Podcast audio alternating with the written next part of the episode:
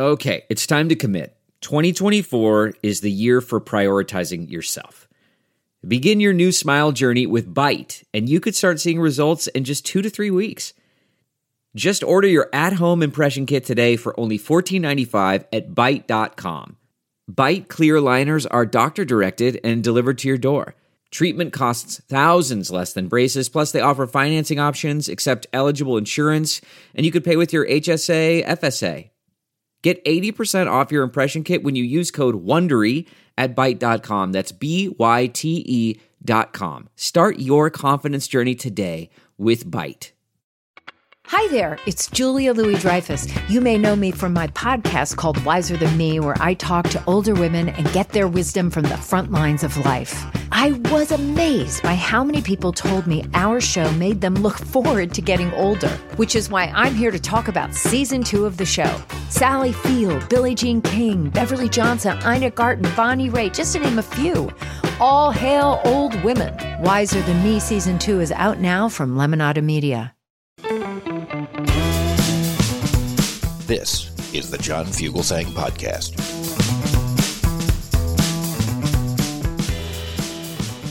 Ladies and gentlemen, this music, I love it. Welcome, welcome, welcome to Tell Me Everything with John Fugelsang, right here on Progress. I'm Democratic strategist and Progress contributor Max Burns, sitting in for John tonight. And can I just say, there is nowhere I would rather be on a Friday evening than talking through America's ongoing political nightmare with all of you. Now, you're joining me here on Friday, November 3rd, 2023. At least I hope it's still Friday. Exactly three years after one Vice President Joseph R. Biden Jr. defeated President Donald John Trump in the 2020 presidential election. Yeah, folks, that was this day in 2020. But I'll tell you what, it's okay if you forgot, because I think we've all earned the right to not worry constantly about what the president is up to. And I think we've all earned a little bit of a break. I'll be here with you for the next three hours as we break down the biggest stories in our political world, along with a healthy dose of important news that fell through the mainstream media cracks this week. And believe me, there is a lot going on out there. Now, some of you may not know this, but next Tuesday, millions of Americans, myself included as a New Yorker, will be marching off to the polls to elect our state lawmakers and vote on ballot measures and do all that fun stuff that makes local government and democracy so great for nerds like me. Now, this year's so called off year elections are looking more like headliners from an abortion ballot measure in Ohio that could reshape the fight in the state to the state of Texas basically threatening to tax cut its way into bankruptcy. I'm not kidding. Now, of course, I'm really excited about all this because I started off my career as an elections nerd, and now I can just call people up and ask them to come on the radio and explain all this stuff to me, which is pretty amazing. The power of raw radio right there. And I want you to join the conversation too. So you can call in all evening long. Give us a ring at 866 997 4748. That's 866 997 GRIT. Now, I am thrilled to be joined at the controls by two of the best in the business. We have, of course, Chris Hosselt, executive producing with his unmistakable flair. We have Thea Harper producing the show from Brooklyn. And I am, as always, coming to you live from Manhattan, where it is suddenly like the middle of winter. I don't know what happened. So, like I said, we're putting on a 2023 election extravaganza here on Tell Me Everything tonight. And that includes some of the amazing guests Chris charmed into joining me. In the nine o'clock hour, we'll be joined by friend of the show and Virginia State Delegate Dan Helmer, who's going to give us the full situation report on what may be this cycle's most exciting set of races. And you all know, as a former Virginian, I'm obligated to have at least one member of the Commonwealth on the show every time I host. And joining me in the 10 p.m. hour, we have Susan Tebben from Ohio Capital Journal who's kindly offered to walk us all through the issues at stake on the Ohio ballot next week, from legalizing weed to protecting abortion rights to a bunch of wild Republican scandals. And wrapping up in the third hour, we have something really special for you. Our own Thea Harper has a new episode of Theoretically Speaking that's going to dig into the SAG-AFTRA strike. And believe me, after two hours of listening to me, Thea's actual talent for this work is going to seem like an oasis in the desert, guys. So stick around for that. Now, I mentioned some Ohio scandals, and those are going to make this year's statewide races really interesting Because for Republicans, 2023 is unfolding in the wake of a massive bribery scandal that saw two of Ohio's top GOP officials thrown in prison for grifting almost 60 million bucks from taxpayers. Now, one of those guys was a former so-called family values Republican and former speaker of the Ohio House. So take from that what you will, but the family values folks seem to be taking a lot of L's this year.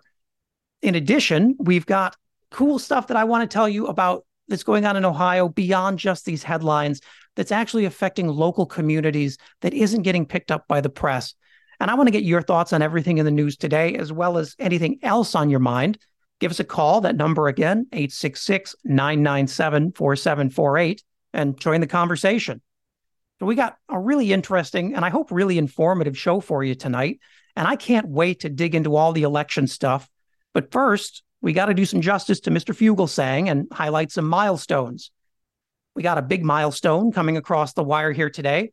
My sister Tess is getting married next week, proving beyond a shadow of a doubt that at least one of us will know the sweet embrace of human love in this life.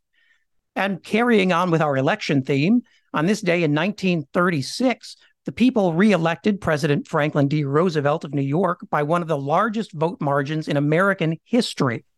Roosevelt absolutely swamped his Republican opponent, Alf Landon, with a 60 40 popular vote split and an eye popping 523 electoral votes.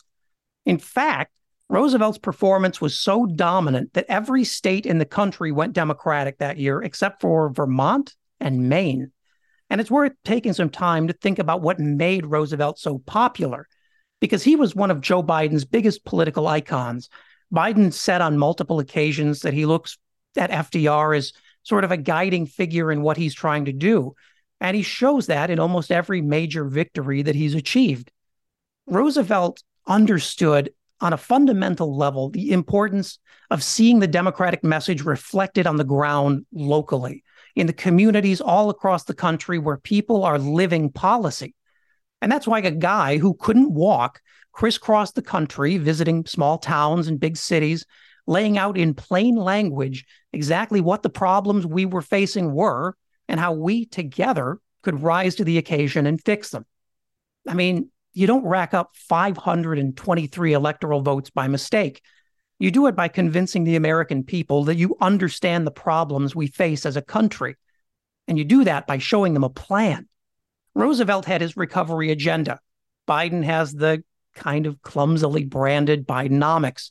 But hey, it's a story. And it's a story of how Democrats are succeeding at turning around an economy that was caught in a Trumpian tailspin. It's a story Democrats need to be telling all across the country. Let's hope they take a lesson from FDR. Now, one of the honors of my life was attending the 20th anniversary memorial service at Ground Zero a couple of years ago. And being there even so many years later, it's an experience that really seeps into your bones. And for those of you listening from New York, will know that this is a significant day. It was today in 2014 that the Freedom Tower was opened, replacing the iconic Twin Towers of the World Trade Center. But here's how bad of a New Yorker I am. I didn't actually know that it was never officially called the Freedom Tower. That's what everybody called it, but nope, it's One World Trade Center. And if you've never been there, you really should go. It, it's not just incredibly powerful as a museum, but also it's a stunningly beautiful place. Uh, it's a, a fantastic place to reflect and and think in the city. Now, give me a call. Let me know if I missed anything you consider a milestone at 866 997 4748. Those are milestones. We also have a couple of headlines here, and I'm really interested to get your thoughts on these. Now, I hope you guys caught this. President Joe Biden visiting Lewiston, Maine today, and he met with local leaders and the families affected by that terrible mass shooting nine days ago. Uh, in words that have become sadly familiar to us, Biden tried his best to grapple with America's epidemic of gun violence. You know, and I've been at this a long time. I know consensus is ultimately possible. This is about common sense, reasonable, and responsible measures to protect our children, our families, our communities. Because regardless of our politics, this is about protecting our freedom to go to a bowling alley, a restaurant, a school, a church, without being shot and killed. Now, it's hard to talk about things like gun violence anymore because I've personally been writing about it for years from the advocacy side. And if anything, it feels like we're even farther behind today than we were after Sandy Hook. But this problem, it, it's not going to solve itself, guys. And it's all the more frustrating because we know what the solutions are. The only answer is to keep banging on the door of progress, as difficult as that can be. We know from experience how frustrating how often it can feel as if you're losing until the very moment that you win. But we have another chance to elect common sense gun reform candidates next year, and also next week, which we'll talk about in just a second. And in funnier news, crypto weirdo Sam Bankman Fried was found guilty of seven federal charges, including wire fraud and money laundering. This is the guy to blame for NFTs, so cheer that. The former founder of the crypto brokerage FTX and Alameda Partners turns out those were both just giant con games run by Bankman Fried, his parents, and his friends. The feds claim Bankman Fried was using FTX and its associated companies as his own personal piggy banks to fund a lavish lifestyle of world travel and opulent mansions and tech bro excess, kind of like me. Well, now Bankman Fried faces 110 years in prison for one of the largest financial frauds in world history. And listen, I'm an equal accountability kind of guy. So let's take a minute and talk about the people who allowed Sam Bankman Fried to carry on such a massive global fraud. You had journalists and writers like Michael Lewis, who were completely snowed by Bankman Fried's sort of neo hippie utopianism, and they gave him the benefit of the doubt. You had celebrities and influencers eager to be the first one in on the next big crypto movement. So they gave him the benefit of the doubt. You had tech reporters who were hungry to get insight from a guy everyone called the smartest guy in America.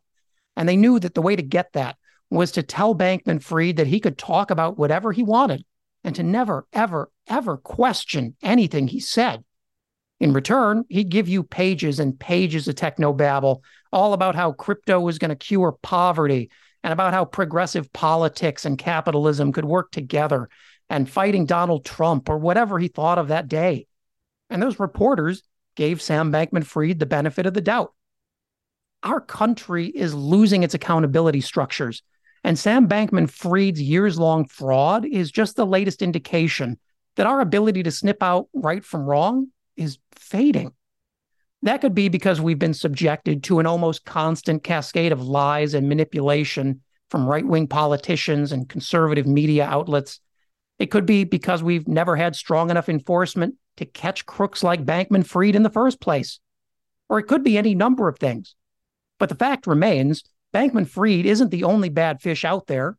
He's just the bad fish who got himself caught. So when you see a guy like Speaker Mike Johnson saying he wants to defund the IRS and use that money to build a border wall, what he's really telling you is that he wants more people like Sam Bankman Fried to slip through the cracks. And that's just fine with the GOP because none of them took the bait and invested their money with Sam Bankman Fried. This country has always struggled to serve equal justice and equal accountability to wealthy and powerful people. But Republicans who are counseling us now to just give up entirely seem to have missed the point they just want to pack it in. They say there's no point in trying to catch anyone if you can't catch everyone. Yeah, you don't see them extending that same logic to immigration, do you? Now, I want to jump to the phones really quick before we take a brief break. Uh, let's chat with Mitch in Kent State. Hello, Max. Hey, Mitch, how are you? Good. Good to hear you again, my friend. You know, I, I uh, first of all, I got to apologize. I'm still on riding a Beatle high from this release uh, today, so I'm sorry. I don't blame you. just, I've been indulging myself. Oh yes, just immersed and uh, so good to uh, uh, just feel so good again. Uh, Max, the, um, I was t- asking, talking to John last night about the uh, well, this issue one and issue two we have coming up here next week. Uh, I, you know, I, I, the um, the issue one people for, for yes uh, are, are really. Uh, I mean, this year they've got good grassroots going on, and as far as the advertising and and the groundswell with the volunteers and such, especially here near the campus, has been overwhelming. I think that uh, in the early volume course, I mean it was. Uh, uh, well, first of all, in August by by by putting it on the ballot and and, and getting it back on the ballot uh, was uh, was a shot in the arm for us. So uh, I think good things here. I'm, I'm I think one and two actually both uh, should survive, uh, or at least I I say 60-40 anyway. Uh, the way the polls are going, so uh, we could. Uh, I think we have the the, the wind wind our backs. Now, are you feeling a lot of energy here? Are you seeing a lot of energy oh, on yes. the ground here? Oh, because yes. I, I've seen just from my completely external view, I've I've noticed that Republicans don't seem to know how to handle the huge amount of enthusiasm they're seeing on the mm-hmm. ground, and they're almost pulling away. And I I love to get confirmation of that from people who are actually there. Yeah, yeah, I mean, from where I, you know, I said, I'm near the campus here. Well, of course, our, the campus is a bit, uh, you know, we a little more uh, liberal, you know, of course, but compared to some of the other uh, universities. But still, uh, the overall uh, vibe I get, at least uh, in the surrounding counties, even here in Cleveland, and such, uh, is uh, is is a positive vibe. The early voting, I think, is um, it, it it has uh, it it it set itself in, and, and uh, it, it I think it's uh, it's worked. But uh, the other thing, I was, like I was telling John last night, you know, Max, if the abortion issue was, um, it would not be an issue. First of all, if men were the ones experiencing pregnancy, you know, let's face it. I mean, you know, it makes it makes a lot of sense because you know it's men telling women, you know, what what they should be doing, and it's it's just uh, wrong from the get go. So you know, it's, it's just got to. Uh, it's got to turn around. There's no always to it. I mean, with with DeWine in there, I you know I just. Well, I am counting on Ohioans to continue the streak. There has so far, uh, when abortion measures have been on state referendums, every single one has passed, and that's true even in ruby red states. So I am right. counting on Ohio to stick this out. We're, we're really depending on you guys to keep the streak yeah, hopefully we can turn around and you know at least get back to purple again. My God, you know it's uh, it, you know at least get back to purple again and, and should be good. But the uh, what Nebraska and uh, you know a couple of the other states that uh, turn it around. So hopefully we, we yep. can uh, join that course. Well, I appreciate your call. I'm wishing the best. We're going to cover a lot more of that, so stick around. You're going to love some of these conversations. Now, I want to get back to, to what our big topic is for the night here before we jump to a break, and that's next Tuesday's statewide elections. And folks, if you live in Colorado, Kansas, Kentucky, Maine, Minnesota, Mississippi, New Jersey, Ohio, Pennsylvania, Texas, Virginia, or Washington, you do have statewide elections November 7th. So go out and vote because I'm going to let you in on a secret. Washington isn't going to solve your problems. If you want to find the source of so many of the far right nightmares we're facing, you shouldn't look at Congress. You need to be looking at Republican state legislatures, Republican state governors, and Republican state Supreme Courts. And when we get back, we're going to have a conversation with Virginia Delegate Dan Helmer, who's leading the charge in one of the biggest profile states in this election cycle. And the way that it moves could determine which way 2024 faces. You're listening to Progress. Stick around.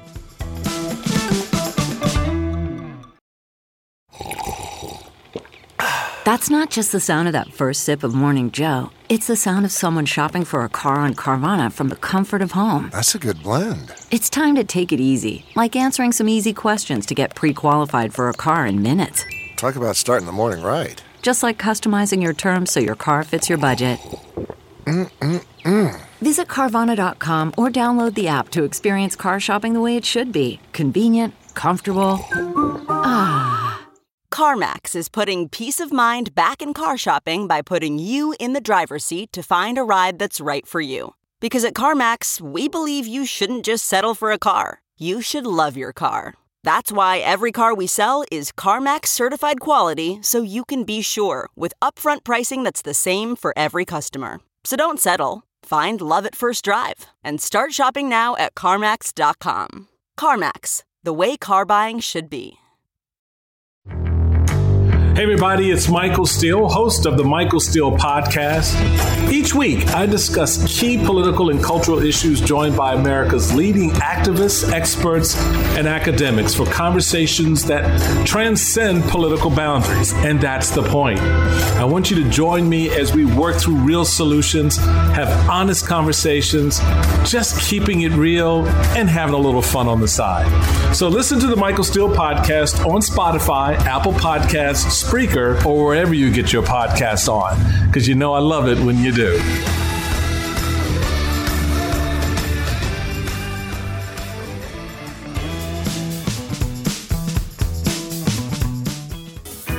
Welcome back to Tell Me Everything with John Fugelsang. If you're just joining us, I'm Max Burns, filling in for John, and we are talking about next week's statewide elections in over a dozen states. But there's one I want to focus on in particular Virginia, where a smaller version of the 2024 presidential race is playing out alongside some of the issues that will also define 2024. Joining me now is a guy who knows these issues inside and out because it's his job. Virginia Delegate Dan Helmer. He's leading the charge with the Virginia House Democrats campaign operation. He's had a front row seat for all of the MAGA all the time grievance that Glenn Youngkin has been foisting on Virginians. Delegate Helmer, thanks so much for taking the time. Max, it is such a joy to be back with you tonight. So, for our listeners who may not be deeply versed in Virginia politics, give us the sort of quick situation report. Why is so much money flowing into the state's legislative races?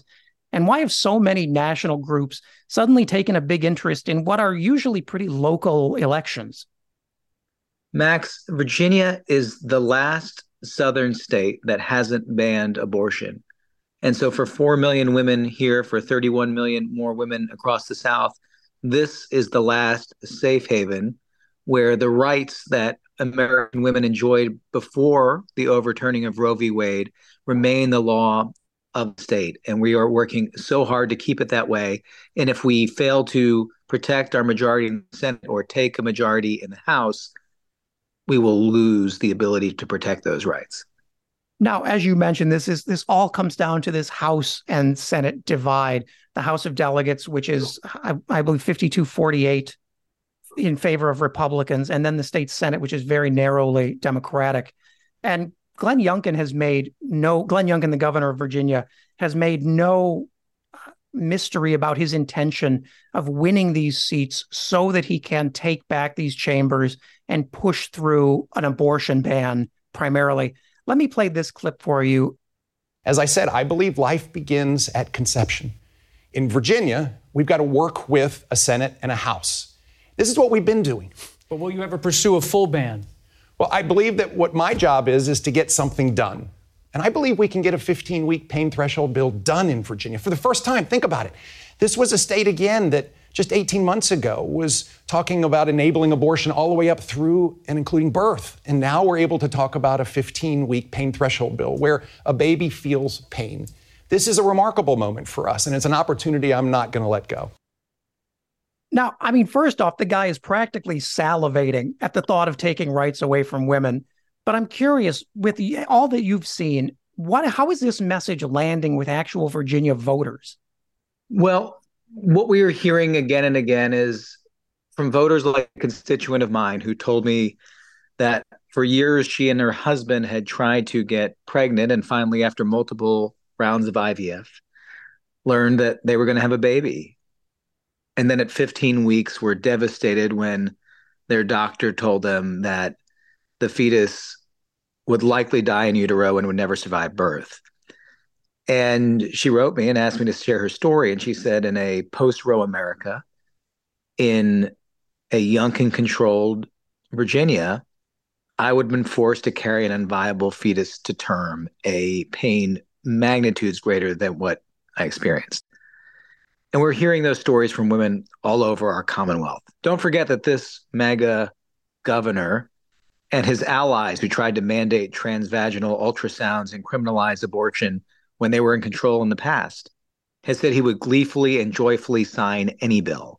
And so what we hear from voters over and over again is they don't believe the smoke and mirrors of the terrible 15 week proposal. But time and again, when Republicans think that nobody is listening, they will say they support like John Stirrup, like Tara Durant, a complete ban on abortion. So what is and the mo- yeah.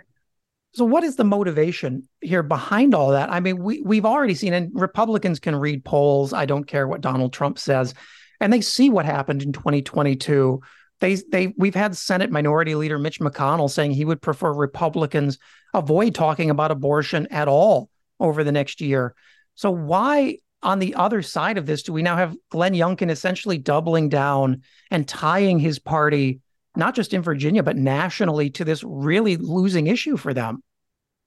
Well, I, I can't speak to their motivations. What I do know is that we are seeing MAGA extremists run all over the Commonwealth who deny elections, would seek to overturn election results, who would ban access to safe and legal abortion, who spite some of the most vile lies about um, about people use racism, use anti-Semitism, and so I can't speak to why they are choosing this particular strategy, but I can speak to many of the candidates that they're running in many of these districts.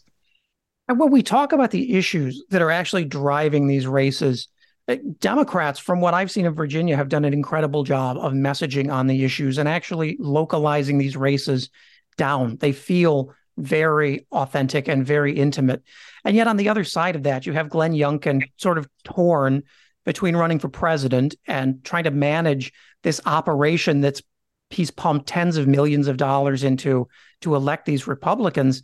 And then he's got moments where he says strange things like this, uh, which is the governor talking about another one of his pet issues.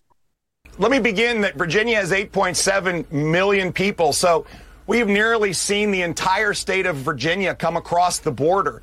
It's unbelievable. And, and this chaos that has not only created a humanitarian crisis is creating a national security crisis and a drug crisis. And we've seen the cartels press into all of the states. So now every state's a border state. Every state is, is a border state now. It's, you got to make the maps tough. But I guess my question for you, Delegate Helmer, is why can we get Glenn Youngkin to talk about almost anything in the world except the actual state that he's running? Because it seems he's actually proven pretty difficult to get on the record on core issues with his base. Yeah, I mean, look, this is a continuation of what we've seen from this governor as he tries to appeal to MAGA, as he wouldn't accept the results of the presidential election and toyed with election denial as he's put forward efforts to whitewash history, saying we need to teach both sides of the Holocaust and Jim Crow. As MAGA extremists in the House of Delegates, proposed a ban on teaching elements of history like what we had to do to overcome slavery in this country.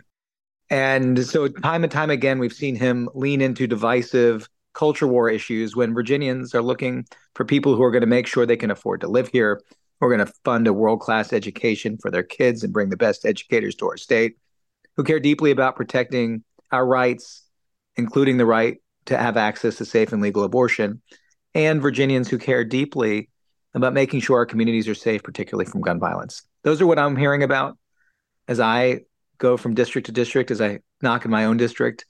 And it's no surprise that a governor whose aspirations are the White House, who has sought to divide us rather than bring us together, would be talking about the most divisive issues or losing sight of the geography that Virginia is not, in fact, a border state.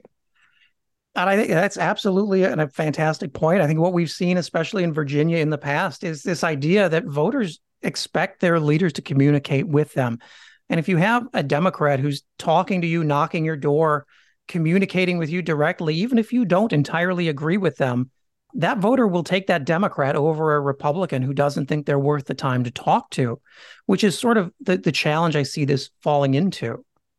A hundred percent. We are one of the things that we have really focused on, and I have focused on the as our campaigns chair is, you know, we've seen all this money flood in from billionaire and multimillionaire donors like Harlan Crow, who, uh, as you know, has had a role in uh, the uh, Supreme Court scandals of late, but also was a large donor to our governor, but, but that was after he was doing illegal gifts to Clarence Thomas.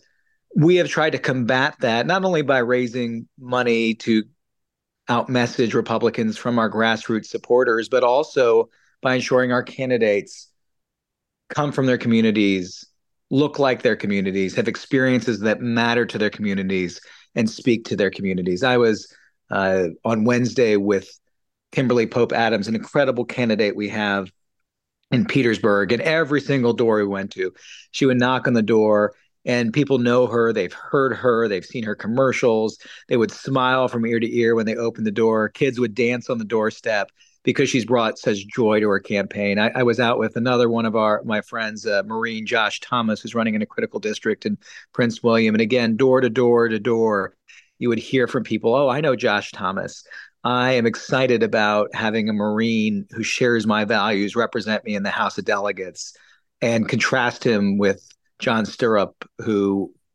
has said on tape that he would support a complete and total ban on abortion.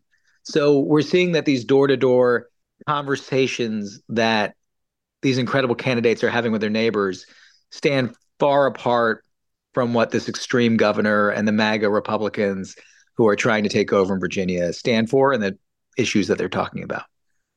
If you're just tuning in, this is Tell Me Everything with John Fugelsang, and I'm Max Burns sitting in for John. I'm talking with Virginia Delegate Dan Helmer about next week's statewide elections there. Now, you mentioned the money, and that is something that has been stunning to me. The amount of money that's come into this race. Glenn Youngkin aligned groups have spent somewhere north of $19 million. I've seen the, the parties have thrown in a few million each. But this it's more fascinating when you realize how small the playing field is. Everything indicates the balance will come down to a few key seats in Northern Virginia and around Hampton Roads and Richmond. And those are areas that I don't normally think of as having a lot in common ideologically. So, how have those two sort of regions become such flashpoints? Yeah, we see critical seats that go even beyond that. So, one of the things that stands out to me about uh, what is happening in Virginia and the momentum, frankly, that Democrats are building is that the governor went three times in the last couple of weeks to Blacksburg. You didn't mention Blacksburg because it's out there as a wonderful candidate named Lily Franklin. It's a Trump Youngkin district. And yet, the grassroots support and the support for our issues like protecting our freedoms is a bit of a universal value. And in Blacksburg, it's really resonating not only in the campus of Virginia Tech, but in the areas around it. And Lily Franklin is presenting this incredible challenge out there in a district that is a Trump Youngkin district. And you would think that the governor, if he weren't on the ropes, wouldn't be running out to Blacksburg to a Trump Youngkin district three times in two weeks. And so, whether it's in Hampton Roads, whether it is in Henrico and the environs of Richmond, whether it's in Prince William County in Northern Virginia, whether it's in Western Loudoun County, where we're, meant, we're mounting a great campaign against an election denier who talked about the overthrow of an election with Rob Banse, our candidate, a well known pastor. We're seeing that all of this outside money that's coming in doesn't combat these incredible candidates, that our message really resonates, that it is a universal message across Virginia, tempered with local candidates who know how to translate those values into the things that matter directly for their communities and who are willing to do the work and frankly, one of the things that stands out to me, like a campaign like ours, uh, you know, I as our campaign chair have raised over two million dollars from fourteen thousand donors, and so we don't have people who will cut us those million dollar checks that Glenn Youngkin relies on, but we have a grassroots army that is supporting these candidates and allowing us to stand up dollar for dollar to Youngkin's money all over the Commonwealth. And that I think is such a fascinating aspect of it because I I came up in politics through that sort of campaign management, message management work. And it's something that for a long time felt very secondhand, that it was something that the interns handled. But now you, you're seeing the real professionalization of this. And especially when you're dealing with areas that have so many differences, like Hampton Roads and Fairfax. Are you finding that there are ways of spreading your message that are more effective than where you thought they would be? I don't know if there is something that's more effective than I thought it would be. I think that what matters more than professionalization of campaigns is having the right messengers. And we focused a lot on talking to dedicated yeah. people in communities who sought to be great public servants and who can translate universal values to local needs. And so I think we have the right values as Democrats. How we talk about them in Hampton Roads is a little bit different than how we might talk about them in Henrico, is a little bit different than we might talk about them in Blacksburg or Western Loudoun uh, or in Fairfax County. And having candidates who share those values and are connected to the communities in ways that allow them to have a conversation in a majority Black community versus a rural white community versus a suburban mixed API black and white uh, community. There's just very different messengers and very different messages, even though the values that tie them together are the same. So when you look at this beyond just just Youngkin and how we message around these nightmares, it, it is sort of apparent that for better or for worse, the media is focused on Virginia as this sort of bellwether for what 2024 will look like. And they're already hyping up expectations that you should read very deeply into these results. And we're seeing a lot of increased talk about national issues. Like, for example, Tommy Tuberville's blockade of military promotions. I know from listening to Congresswoman Abigail Spanberger, this is really hitting home in some parts of Virginia. How is that shaping your thought process for the election? Well, first of all, this idea that we should look to Virginia for national lessons when we win on Tuesday night, I hope that's true. And the burning dumpster fire that has been the U.S. House of Representatives as Republicans shut the House down for weeks in an effort to out MAGA one, each, one another, to elect a speaker who denied the election and was a key architect of the efforts to deny the election results. And before that, fought a bigoted effort to undo LGBTQ rights in America. When they look at that, they don't want any of it here.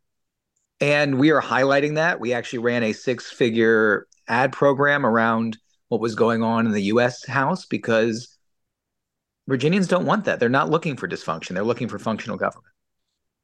So, what can Virginians or even people outside Virginia who are listening to this right now actually do now to make a difference? I know there's always a temptation to say, well, the race is almost over. What more can I do? So, what more can they do? Well, uh, we need people to make phone calls. We need people to knock doors. Uh, we are still and will be still sending resources to campaigns through Tuesday if you want to go uh, to um, uh, MyPAC. You can secureprogress.org and donate there. We need all the help we can get. And we can use your thoughts, your prayers, your calls, your door knocks. And if you live in Virginia, for goodness sake, please go vote tomorrow or Tuesday because we need your vote because we can't take it for granted. Now, I won't be on the air next Tuesday, but in the couple minutes we have left, give me a few things that I should be looking out for early that may indicate things are going well for Democrats in Virginia? Are there any key races I should be watching? If you, yeah, that's that's a great question. I, you know, our, our our numbers come in at different times depending on specific county registrars and, and how long it takes them to get the results. We tend to get rural uh, votes in a little bit quicker than suburban uh, areas. So don't don't fret if early in the night things look very red. That that tends to be more of the same day vote count. It tends to be more of the rural areas, and so you can get a little bit of a mirage. So take take a deep breath if you see that. If um, you know, if early in the night we find out that Lily Franklin wins in Blacksburg, Rob Banse wins in Western Loudoun, uh, Stephen Miller Pitts wins. Uh, those are races that suggest that it's going to be a, a rout for us, that we are really, really winning in a big way, uh, and that is a possibility. Um, you know, th- those those are probably those would probably be bellwethers of a big night. If not there, I would be looking at Mike Feggans in Virginia Beach, uh, Karen Jenkins in Hampton Roads. I would looking at um, Darius Clark, who's one of our incumbents, and Rodney Willett, another one of our incumbents. Um, and you know, looking to see if they're winning. That that is all good news. If Josh Thomas or Travis Nembhard are winning, that's good news. And we have a lot of paths to victory here. We have incredible candidates on them, and I think if you see some of those names, uh, ringing ringing wins uh, on Tuesday night, it, it's going to look like a, a good night.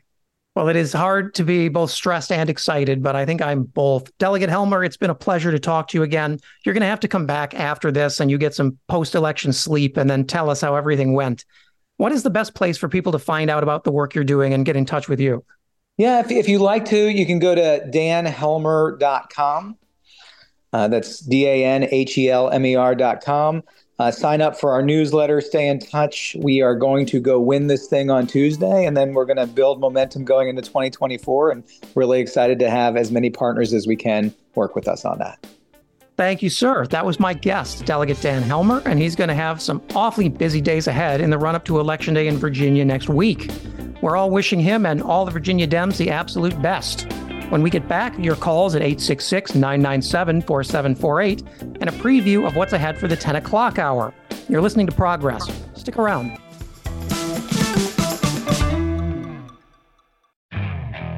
Okay, picture this. It's Friday afternoon when a thought hits you. I can spend another weekend doing the same old whatever, or I can hop into my all new Hyundai Santa Fe and hit the road. With available H track, all wheel drive, and three row seating, my whole family can head deep into the wild. Conquer the weekend in the all new Hyundai Santa Fe. Visit HyundaiUSA.com or call 562 for more details. Hyundai, there's joy in every journey. Okay, picture this. It's Friday afternoon when a thought hits you. I can spend another weekend doing the same old whatever, or I can hop into my all new Hyundai Santa Fe and hit the road.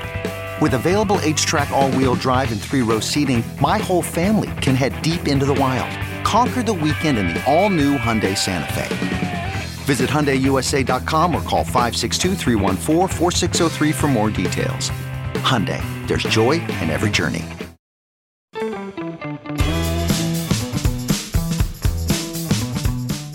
Welcome back, folks. We're closing out the first hour here on Tell Me Everything with John Fugelsang, and I want to thank you once again for spending your evening with us right here on Progress.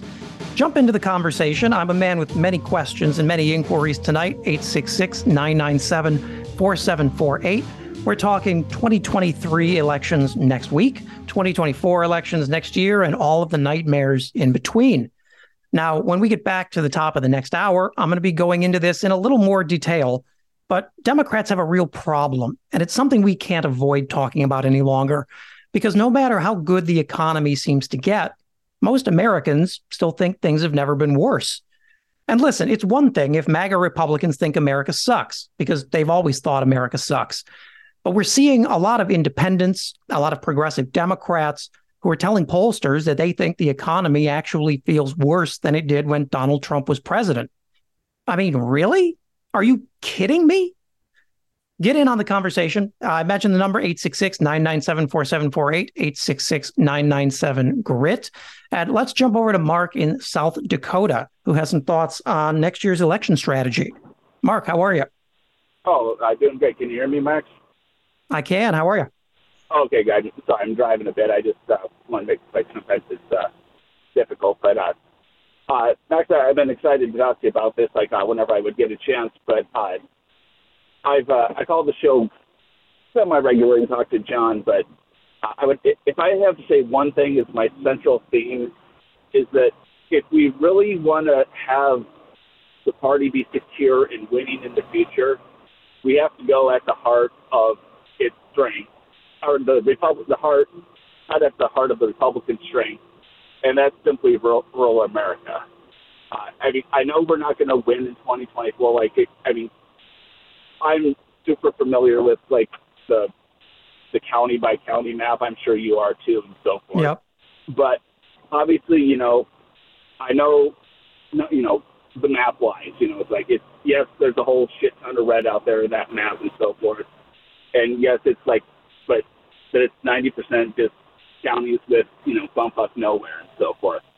But at the heart of that is the fact that that is the heart of the beast, and the heart of the beast like allows everything from the ground level up to work. It's how they have like you know the electoral college. You think of like all the states with less than a million people, they virtually all go Republican. You know, no one, you know, Senate, president, and everything and so forth.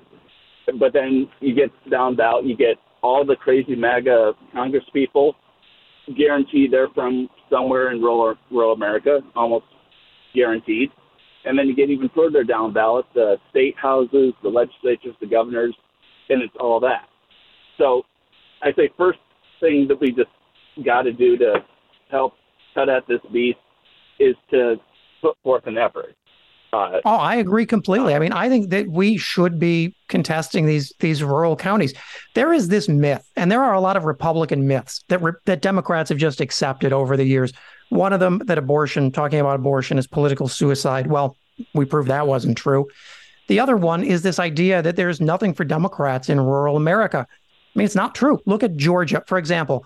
Small rural communities, Milledgeville, Georgia, Thomasville, Georgia, Americus, uh, eight went went for Biden by eight, nine, 17 percent.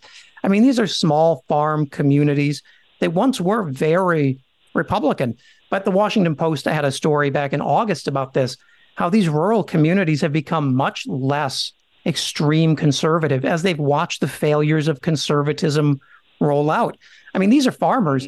Farmers under Trump had a record suicide rate because they were stuck in a trade war with China that had no end and was decimating their crop prices. I mean, if these people are not ready to jump, then I don't know what to tell you. I mean, every indication we have is that if Democrats go into these communities, as Dan Helmer, my guest before, said, that the votes are there. We just need to reintroduce yeah. ourselves and reengage. Yes, and I was kind of making like the point, like it's been it's been proven before. Like uh, like the the biggest proof of concept I can come up with is John Fetterman. He didn't win Pennsylvania by the old, you know, swing the suburbs or or just you know get really get out the votes in Philadelphia or whatever. He basically went into all those counties and I mean he didn't win them obviously. It's like it's it's going to be a long game to like you know flip you know a lot of these places like actually red. But if you take every county and like you know there's only a like I've seen the Big Mac even in red state or even in blue states like it's they always say, "Oh, we're not really a red." Like I, I see, I see so many Minnesotans that say, "Oh, we're not really a blue, a blue state. We're just a we're a red state ruled by the Twin Cities." It's BS, but it. I hear that from Illinois too. The same story. It's like, "Oh, we're ruled by Chicago," but you go into all these counties that are red. If you shrink the margins in every one of them anywhere between one and five percent, purple states become blue states, and red states become pink or purple states. And no, know, that's exactly right. Know, you know, yeah, and and I'm I'm glad that we're finally reaching a point where in in organizing and progressive politics, people are beginning to realize that this is a margin game. That it's not about turning every single rural district in America into a blue oasis, but about sweeping enough of those and some of these districts in New York that are decided by by less than a percent that will flip back. It's about turning those districts and just enough of them we and and this is an incremental generational process. As franklin roosevelt taught us oh, yeah. it took a generation to get to where he was within this infrastructure. It will take a generation of building it to do it now but it's something that we have to do because we will get out organized. I agree. I agree. And and one thing i'm not coming at you empty handed i'm not just you know begging pleading come do for us. I have something for you to take to the people you know. And it kind of goes hand in hand with you talking west uh, talking about virginia because around the time when they uh, took back the House of Delegates or whatever they call it and so forth, they uh, finally got around to ratifying the Equal Rights Amendment. And I don't know if we have to start from scratch on this because I, I've looked I've looked into this and so forth, but because uh, I guess the time passed, you know, like 40 years ago or something like that. So I I don't know if it is kind of DOA or so forth. But if we if if we like everyone from Biden to the state legislature people in 2024, if they make the focus saying that if you if you give us, you know, all three in the in the House, you know, all three chambers in, in Washington, we will go for an amendment to basically re-up the Equal Rights Amendment. And the reason I go with this is like it, it there really isn't a like you have to draw a line, hard line in the sand with uh, you know, for on the on the issue of women. Like as long as this would have been an amendment long ago if they knew this wouldn't be the death knell for all this anti-Roe and anti, uh, like pretty much all the you know the Christian right sort of stuff. They know that is pretty much. They're like, you know, as long as that is, there's nothing in the Constitution that doesn't explicitly out, you know, outlaw all this stuff that they want to do. They will keep going at it one way from one way or another. And to my point about this is how this helps with rural America is like yes, you can go all these national polls and whatnot, but like we're not evenly distributed. It's not like you know we're not distributed by race, by income level, by college, you know, degrees and so on and so forth. But we're essentially are pretty well wherever we go. It's pretty much fifty-fifty men, women, and so forth. So that's one of those things that every little county, like, just draw the line in the sand. Are you for women having equal rights to men, or are you not? And just. And I think we're getting there. I think you're seeing Joe Biden yeah. do that, though. Though in in in defense of, and I've been very critical about how Democrats have messaged abortion, but I do think we're getting there. You're seeing for the first time, the president really come out and aggressively message abortion. I thank you for your call. We have to jump to a break oh, in just a minute. If you are on the line, stick around. We're going to take some more calls at the top of the next hour. Uh, but let's jump to a little international update. Uh, as as you may know, Secretary of State Anthony Blinken is in Israel and the Middle East for the second time in two weeks as the situation in Israel and Gaza continues to move toward a ground invasion. The latest update from the AP that Israel is resisting U.S. pressure to pause their planned invasion uh, to allow more aid and humanitarian evacuation to Gaza. They're saying they want hostages back before they will do anything. For now, they are still uh, listening and engaging with the United States. For how much longer that remains the case, it is uncertain. You are listening to Progress. We will be right back after this with more of your calls. Delve into the shadows of the mind with Sleeping Dogs, a gripping murder mystery starring Academy Award winner Russell Crowe. Now available on digital. Crowe portrays an ex homicide detective unraveling a brutal murder he can't recall. Uncovering secrets from his past, he learns a chilling truth. It's best to let sleeping dogs lie. Visit sleepingdogsmovie.com slash Wondery to watch Sleeping Dogs, now on digital. That's sleepingdogsmovie.com slash Wondery. Okay, picture this. It's Friday afternoon when a thought hits you. I can spend another weekend doing the same old whatever, or I can hop into my all-new Hyundai Santa Fe and hit the road. With available H-Track all-wheel drive and three-row seating, my whole family can head deep into the wild. Conquer the weekend in the all-new Hyundai Santa Fe. Visit HyundaiUSA.com or call 562 for more details. Hyundai, there's joy in every journey.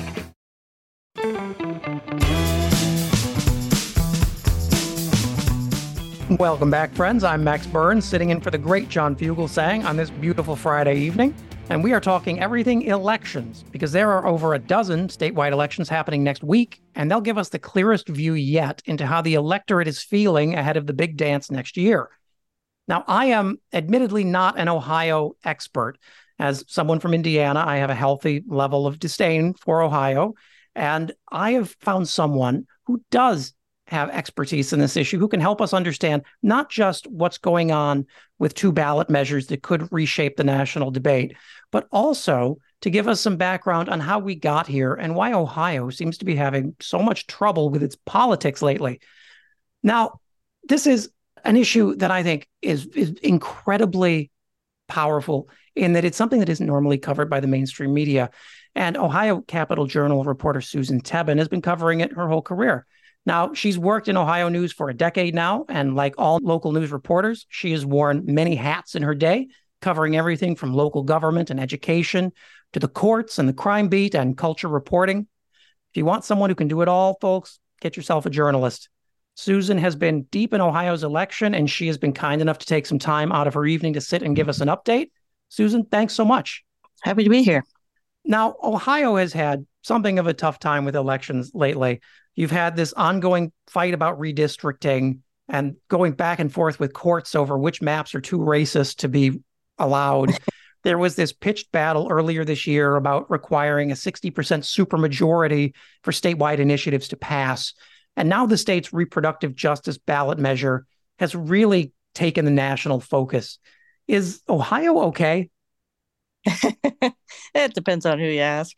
Uh, we we definitely have had a lot of um, what journalists would call job security here in the state.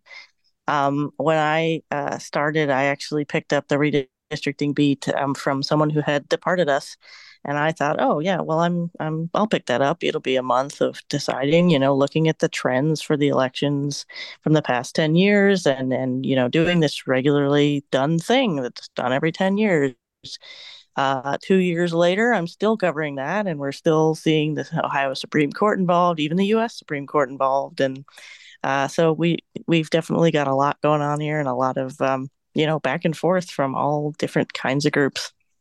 And of course, the the Republican Party and activists uh, on reproductive rights have chosen to pick this big fight on abortion and reproductive freedom. And this is, as I mentioned earlier, in line with a trend of ballot measures, all of which have so far succeeded, uh, that are protecting against the worst excesses of the right's efforts to ban abortion. And I'm curious about the nuances here. As, as someone who has talked to a lot of people on the local level about this, I'm always surprised. You wrote a fascinating piece with your colleague Megan Henry about the abortion ballot measure not being as clear cut for people as you might think. In particular, you talked to religious Ohioans who held some pretty nuanced views on the subject themselves. Talk a little about that.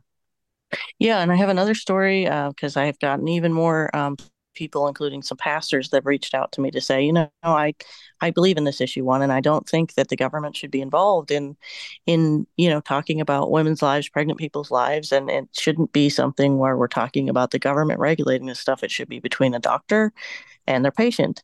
Um, so yeah, that's a lot of what we're hearing. Honestly, the polling, uh, you know, public opinion in Ohio for a while has been in support of uh, abortion rights, at least having it legal um, in most cases. Uh, and what we saw here in the state is um, after Roe came down, um, we had the re institution of a six week ban, which which banned abortions after six weeks uh, post menstrual period. Um, that was seen as a, a, very extreme, obviously very right, yep. right winged kind of um, ban, and it was supported by the governor, who now does not support issue one. Obviously, he's been very vocally um, anti-abortion. He does not like the idea of that being something that's instituted into our constitution. Um, so we have, you know, many sides to this, but we're seeing religious lobbies, Ohio Right to Life, Ohio, uh, the Citizens Center for Christian Virtue. Those are big religious lobbies in the state house.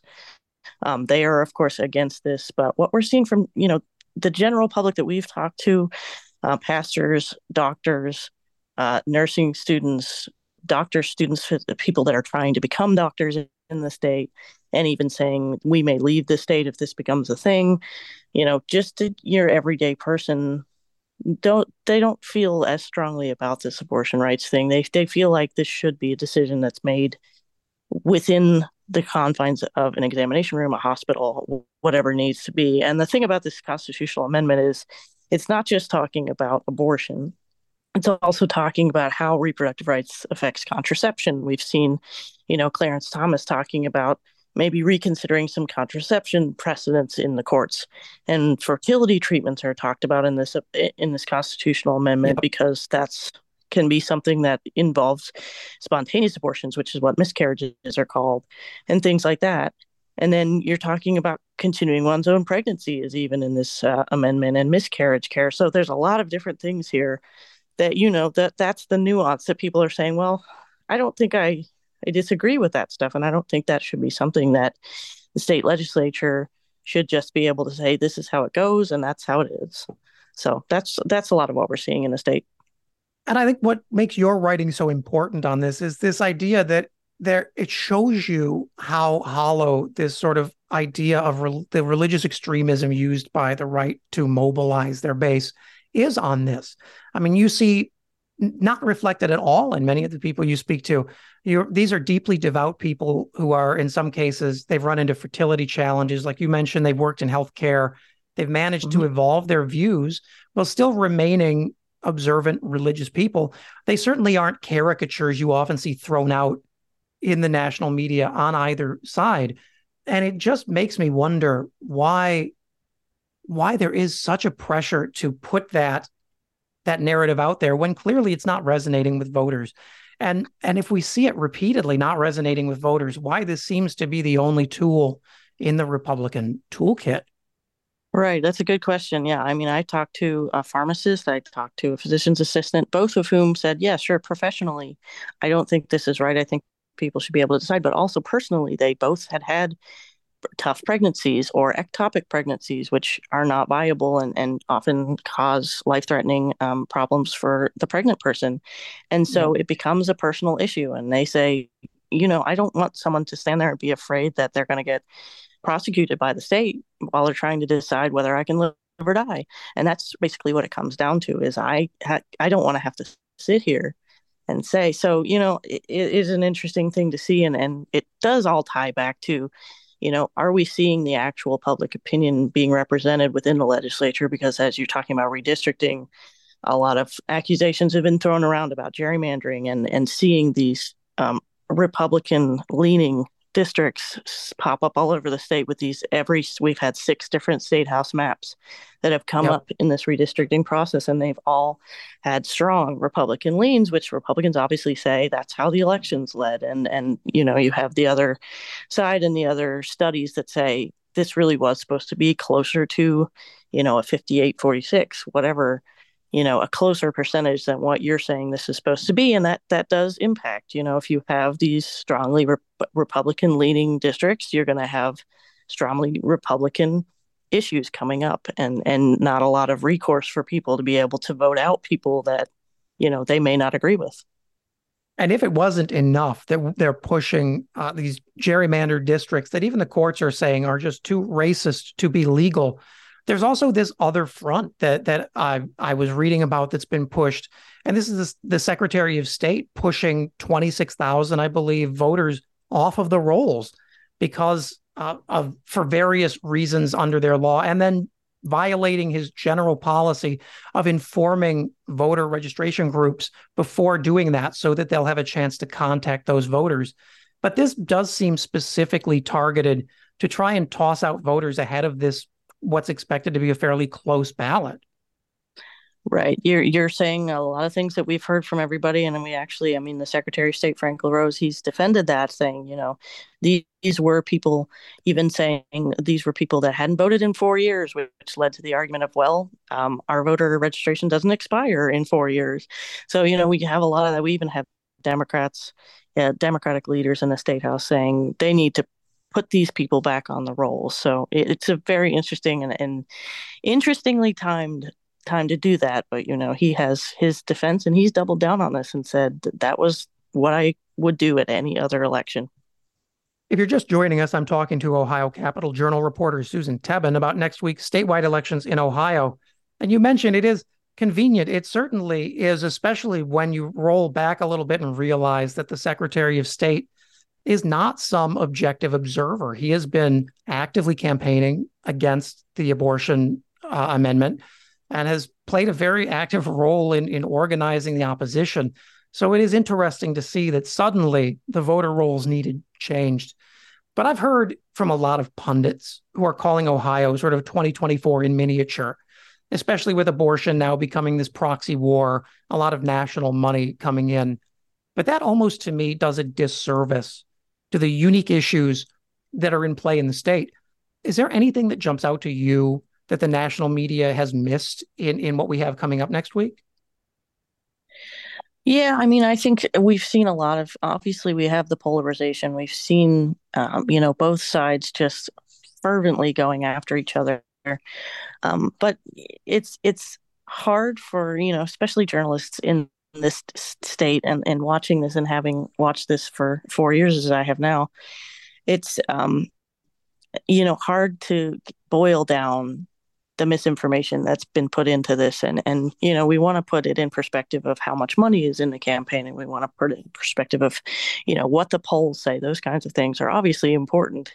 Um, but i think it's important also that we're looking at this uh, not from such a one side is biased one side is the other side is biased as well. It has to come down to, you know, what does the medical science say? And what are these facts yeah. that we need to put into play? Like we've we've had this parental rights argument that's been going on. Um, you know, obviously the Ohio right to life and the you know anti-abortions have said this issue one, this constitutional amendment for reproductive rights will take away parental rights, and that's just not what constitutional lawyers are saying and that's not what you know the people that wrote this thing are saying and then you have medical eh, medical you know physicians and things that are saying they're saying that this is going to cause um, allow late term abortions and late term abortion that term is is not a thing that is used in medical medical science yeah. and it's it's it's called a preterm baby and and we don't tend to kill preterm babies. It's just you know it goes into the oaths that medical physicians have taken. It goes into what are these things that we're actually talking about and do legislators have the wherewithal to be able to say this is the science this is the facts or are we listening to the wrong people And you are absolutely right. I mean, there has been a flood of disinformation and misinformation circulating around, not just through social media, but even in some cases, I'm seeing people getting mailers, people getting things dropped at their doorstep that just contain conspiracies and disinformation. And it really shows you how polarized and how contentious this is becoming. But mm-hmm. Ohioans also have a marijuana legalization measure on the ballot and I, I can see why. I mean, you're clearly all very stressed. This is a lot to deal with, uh, but but this is also about a lot more than just people smoking weed. I mean, supporters say that Ohio is missing out on tens of millions of dollars in tax revenue that's going to states like Michigan where weed's legal, and that's money they want to keep in the state. So, what is the feeling about this one? Does it does it pass? Does it not? It's you know that one is harder to say than it is the abortion one. Um, obviously, abortion. We've seen polling. We've seen people say you know, this does seem like it's um, got the support it needs. Um, and a lot of people say the previous issue one, the, the one about the threshold for 60%, the people that didn't support that will support issue one. Um, there is support for issue two. There's a difference here with issue two because issue two is actually an initiated statute instead of a constitutional amendment. So that means that the, the state legislature has to go in and treat it like a law. Um, it can get a little funky as to whether you know what will they do. We've seen with the redistricting we had a, a, constitutional amendment go in place that told the legislature and told this ohio redistricting commission what to do. And sometimes they decided not to do the things that people said were in the constitution that they had to do. Um, that's why we've had so many legal uh, you know the ohio supreme court got involved. So it, it'll be interesting to see you know obviously this initiated statute of issue two is looking to legalize and regulate cultivation, manufacturing, testing, and sale. It's it looks a lot like what we've seen in other states for Ohioans that are 21 and up, of course. But there is some nuance to it. Even Sherrod Brown, the U.S. senator from Ohio, was sort of wishy-washy. wasn't sure what he was going to do on issue two in some interviews before he voted. He eventually did vote for. He told us he vote, voted for the measure when he went to early vote. But it is interesting there is a lot of talk about how much money this could bring in. You know, there was an Ohio State University um, study that said it could bring in tax revenue from anywhere from the high 200 millions to 400 million um, based on all the costs that would go into there's a 10% tax for every transaction if this goes into effect but you're also yeah. talking about the charges that are going into what would come out of it 25% of it goes to a substance abuse and addiction fund 36% goes to a local host community fund. Uh, you know so we're looking at 36% going into a social equity and jobs program fund. So there's there's good things here. It's just a matter of whether these nuances you know exist whether the legislature decides they want to try to you know mess around with it. Yeah and unfortunately it's those equity things that are making it so challenging. I mean this is what i call one of the good marijuana laws because it also requires the creation of social equity programs, one of which is designed to help people with prior marijuana convictions set up their own legal businesses. And that element of not just profiting off the drug after so long, but actually trying in some way to make amends for the damages of the war on drugs. It seems like that would have a fairly bipartisan level of support, but unfortunately, as you've you've noted, that's not really true.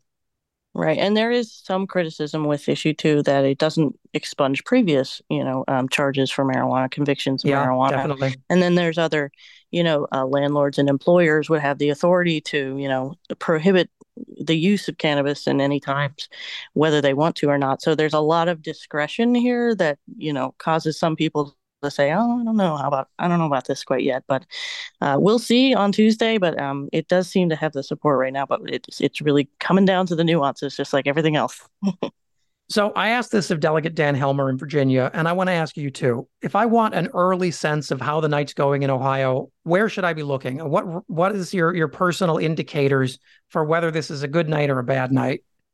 Well, we always go by the AP, but I think um, you know I always look at you know what the reactions are prior to polls closing say with um, you know anti-abortion groups. Are they sort of coming out and saying you know the same old things the same criticisms that they've had of issue one all this time? Or are they going we've had some some people we've had come after the media. Um, uh, when back in august when we were talking about issue one we had, had some groups come out and then say you know we it states newsroom and uh, Ohio Capital Journal were, you know, just liberal shills and all that stuff. So, you know, it's it's interesting to see where people go on the day of and see what they say. If they seem like they're getting backed into a corner, if they seem like they don't, you know, know how this is going to go, and it doesn't look like it's going to go in their favor, they tend to get pretty ugly.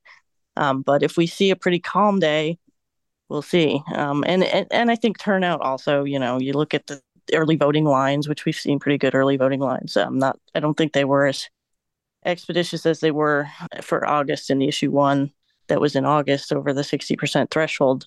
But um, we've seen a lot of early voting, and early voting tends to lean in this state, at least, it tends to lean Democratic. So um, it's it's very important for voters to know when the polling closes and we see that initial burst of results. Not maybe to take the sense from that, because that is going to be, uh, you know, a big jump that we have seen yeah. those gaps close in the past. So definitely something we're going to be waiting on and just making sure we don't say anything until the foot falls. we have we have Virginia and now we have Ohio both cautioning us against reading too much into the early returns. I will take that as a truth. Susan, I wish we could keep you on the phone for another hour, but unfortunately, we're almost out of time. In our last couple seconds, let folks know where they can find you and read more of your great work. Oh, I appreciate it. Um, yeah, ohiocapitaljournal.com is our, our website. Uh, we're also on Twitter. I'm on Twitter at Susan Tebben. Um, feel free to catch me there. Um, and Ohio Capital Journal is free of ads, and, and we are a nonprofit, so um, it's free to read and free to share at any time. Uh, all my colleagues um, try their best to do all this great work, and so we would love for have, to have as many people read as possible. That was my guest, Susan Tebben of the Ohio Capital Journal, giving us a full download on what to expect from Ohio's big statewide elections next Tuesday. And oh, yeah, well, I've got you. Support local journalism, folks. It really is the one thing keeping us from total chaos. You're listening to Progress.